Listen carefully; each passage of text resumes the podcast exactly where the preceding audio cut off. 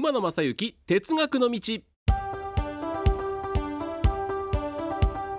皆さんこんにちは。NBS アナウンサー馬野正幸です。第85回を迎えました馬野正幸哲学の道。まあ、私が鉄道に関して思うことあれこれ喋ったりあるいは鉄道情報をちょっとピックアップしてご紹介したりあるいは鉄道も全国に数多くいる鉄道好きのアナウンサーに、まあ、前回はかつては何回前になるかな？読売テレビの山本アナウンサー。系列を超えて出ていただいたり、まあ、いろんなことをやっているんですけども、あのー、先日、まあ、12月に関西の私鉄数社で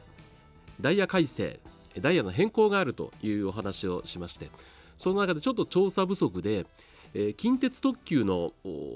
宇治山田行きの特急が五十鈴川まで一駅先まで、えー、終点が延びるという話をしました。これ近鉄の広報さんに確認をしましたらですね伊勢神宮には内宮下宮という2つあるんですけどもあの内宮の方への参拝客の方が非常に増えているということでその方々たちの利便性を高めるためにより内宮に便利な五十鈴川まで一駅特急の行き先を伸ばしたと。あるいはあの通勤に使われる方も非常に多くなっていてその方たちの利便性を高めるためという2つの、ま、要因があるということで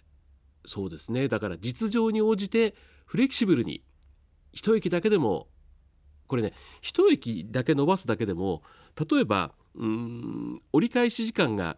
宇治山田であったら行った電車折り返して、えー、次の特急に使えるんだけども五十鈴川まで行ってしまうと1本編成を多く用意しなきゃいけない。あるいは乗務員の方も増やさなきゃいけない。いろんなところがあると思うんですけどもまあそれよりも利用する方の利便性を高めるということで今段階の近鉄特急ほぼまあ名古屋から来る特急が多いんですけども宇治山田行きの数本が一駅先の五十鈴川まで延長になるというのはこういう理由があるというお話でございました。さあもう11月ですね。あっという間に、まあ、秋一番いい季節ですよね、えー、まあ、ちょっと冷え込んできましたけどもめちゃめちゃ寒いわけでもなくまあ、行楽シーズン真っ只中ということで第85回今回はこんなテーマでいこうと思います。列車で紅葉を楽しもう。だいぶ木々の葉も色づき始めてまいりました。まあ、紅葉の楽しみ方いろいろありますよね、えー、自分の足で歩いて、えー、山を散策して真っ赤に染まった山々の景色をめでるというのもありますけども、まあ、この馬野正幸の哲学の道鉄道に関するお話ですんでもちろん、えー、列車に乗って紅葉を楽しもうということでお話をしていこうと思うんですけども、まあ、紅葉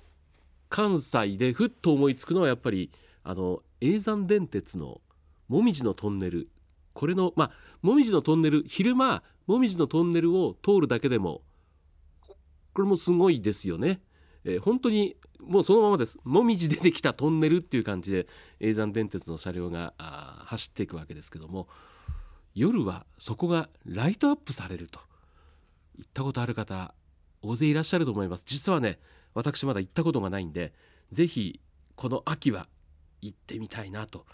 いうふうに思っているんですけども。あの叡山電鉄特にあのもみじのトンネル区間っていうのがあのありまして、えー、今年は11月の5日から27日まで。だ丸々ほぼほぼ丸々、まあ、11月いっぱいこのもみじのトンネルのライトアップが行われるということで夕暮れからまだ日没前後から21時頃まで、まあ、終電までではないんですけども21時頃までライトアップが行われると。であのもみじのトンネル区間というおよそ250メートルの区間があるんですけどもここはですね列車は車内の明かりを消して速度を落